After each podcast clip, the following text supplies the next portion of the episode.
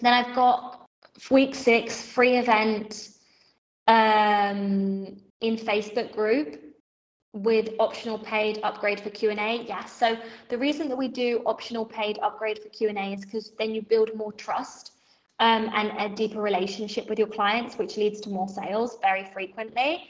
Um, at the end, present the program, uh, fast action bonuses, brilliant, excellent. I think I spoke to a lot of this yesterday.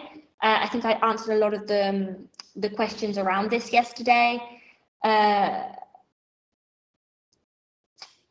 just make sure that the free event is long and you're seeding the you're seeding the program on day one you speak more about it day two day three it's like a longer sale um